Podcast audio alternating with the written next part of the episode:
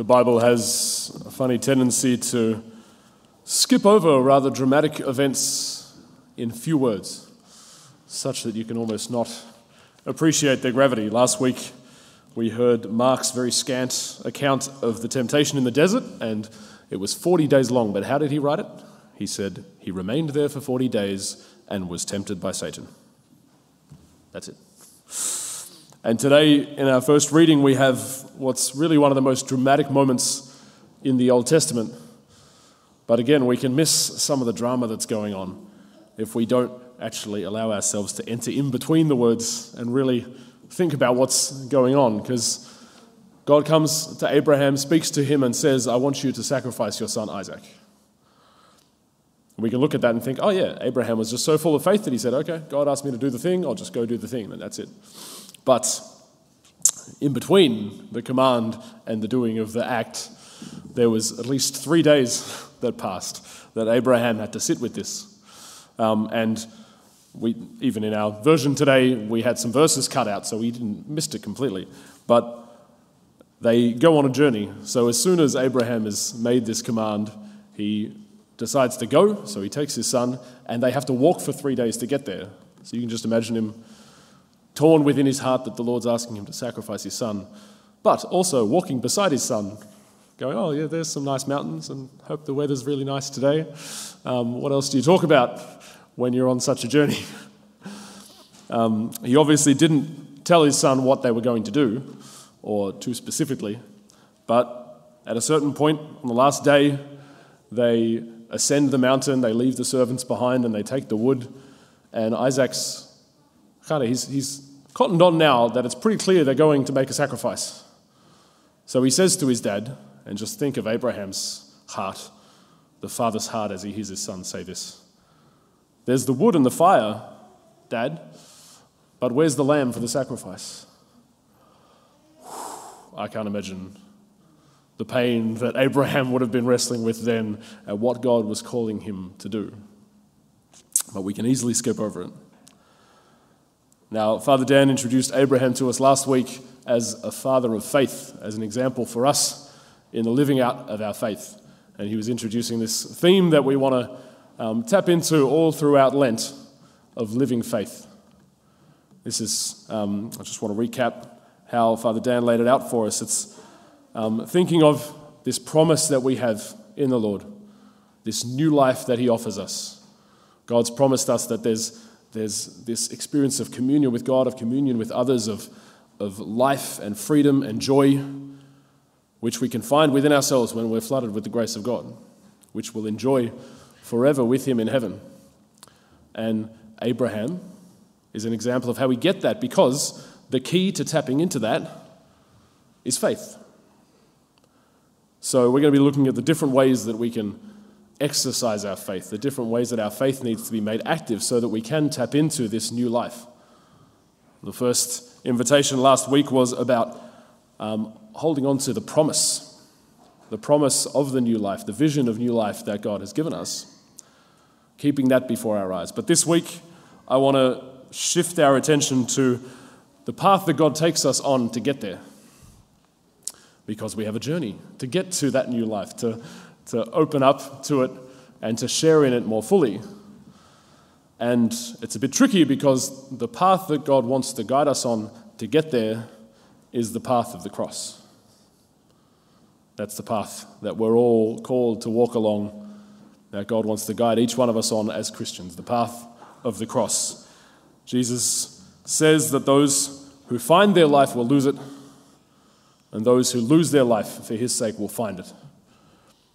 There's this mysterious thing that for Jesus' invitation for us to take up this life, he wants us to sacrifice that which is most important to us.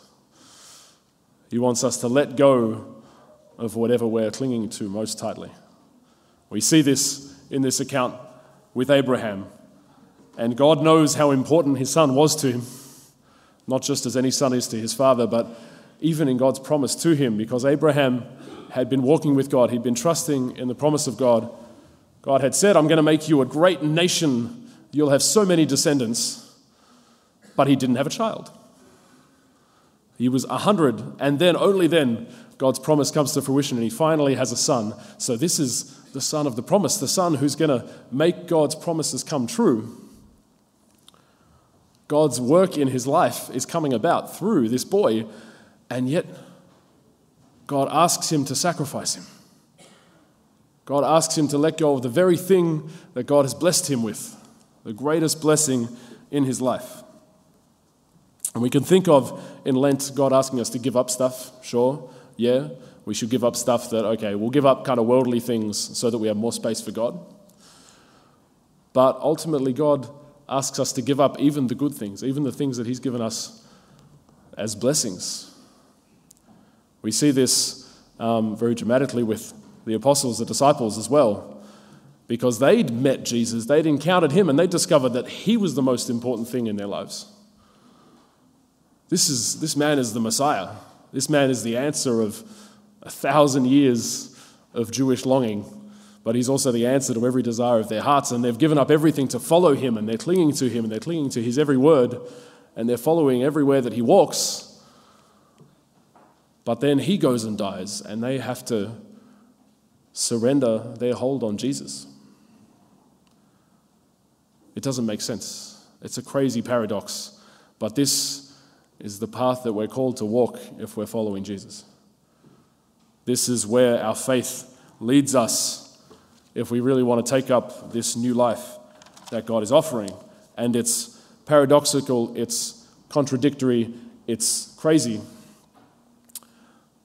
But this is how God wants to guide us. What does our faith need to look like, though, if we're actually going to be willing to go there? We see in Abraham an example of profound faith that no matter how heart wrenching, no matter how crazy this request from God is, that he walks up that mountain and he picks up the knife. He was willing to make that sacrifice because that was what God was asking from him. What does our faith need to look like if we're going to be able to make that sacrifice that God asks of us? If we want to look in our Catholic tradition at a saint who teaches us to follow God's guidance, to listen to him and go where he leads, then St. Ignatius of Loyola is the go to. Um, he's the expert on discerning God's will and following it. And he says that if we're going to try and figure out God's will and follow it, then there's an attitude we need to have first. He calls it the first principle and foundation, the attitude that needs to be there even before we think about going this way or that way. He says we need to have this attitude in our hearts. And I can summarize it like this. So, the purpose of our life is this new life that God is offering to enter into communion with Him, to enter into God's glory, to give Him glory through everything that we are. This is the purpose for which we've been created, yeah? So, Ignatius says that we should desire that so much that everything else in life only matters and we should only hold on to it if it's going to lead us to this new life. And if it's not going to lead us to this new life, then we should be willing to let it go. Whether we let go or hold on to anything else depends on whether it's leading us into this new life, whether it's going to be for us God's will and lead us on that path. St. Benedict, our own St. Benedict, says it in um, even fewer words. He says, prefer nothing whatever to Christ. That's a slogan we've had um, posted up around the parish before. We need to have that single hearted desire that whatever's going to lead me into Christ's promises, I accept, and everything else I'm willing to let go of. But, Father Cam, you said that like even the disciples had to let go of Jesus. That's this crazy, contradictory paradox. It's the cross, it's how on earth does letting our life go allow us to take up the new life God wants to give us? But this is the path of the cross that even Jesus, in order to live his fullest life and in order to give us the fullness of life, he had to lose his own.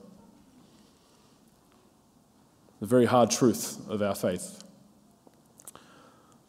This is why it's good that we don't skim over how difficult it was for Abraham to hear that invitation from God and to walk up that mountain.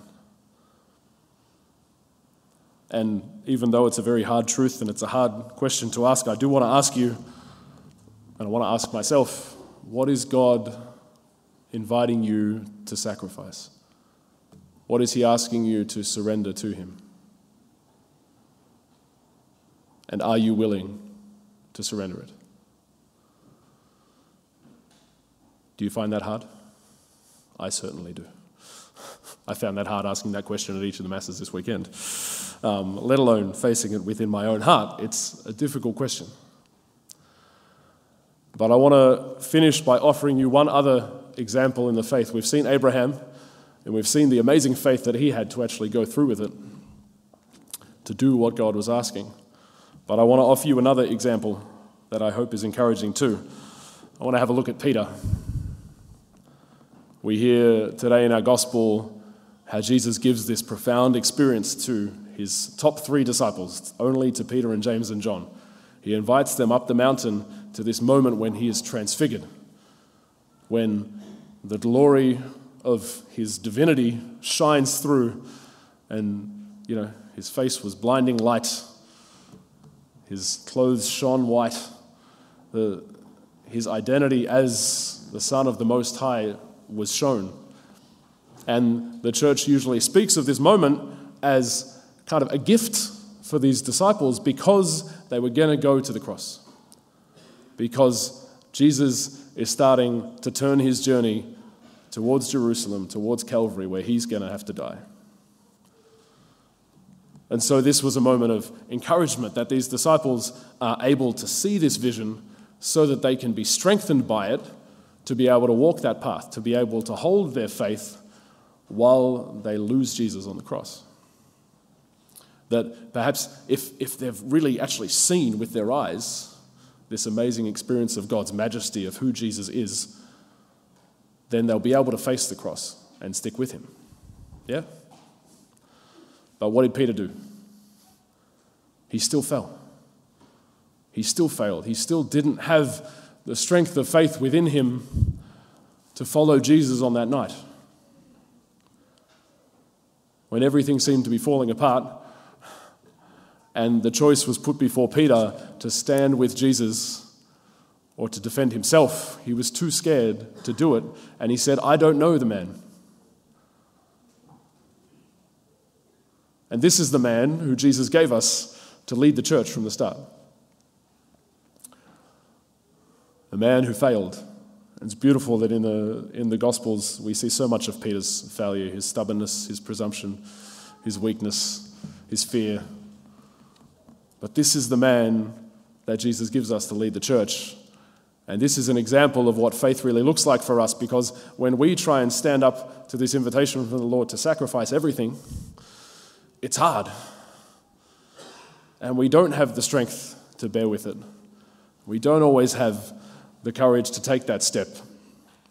But why Peter was still given to us to be the leader of the church was that whenever he did fail, he turned back to the Lord. Whenever he faced his emptiness, his weakness, his stubbornness, he surrendered that to the Lord too. And this is what our life of faith looks like as we follow God's call, as we follow his guidance. That, yes, we're going to fail. If we earnestly set out to follow where Jesus calls us, we're going to come to the end of our own strength.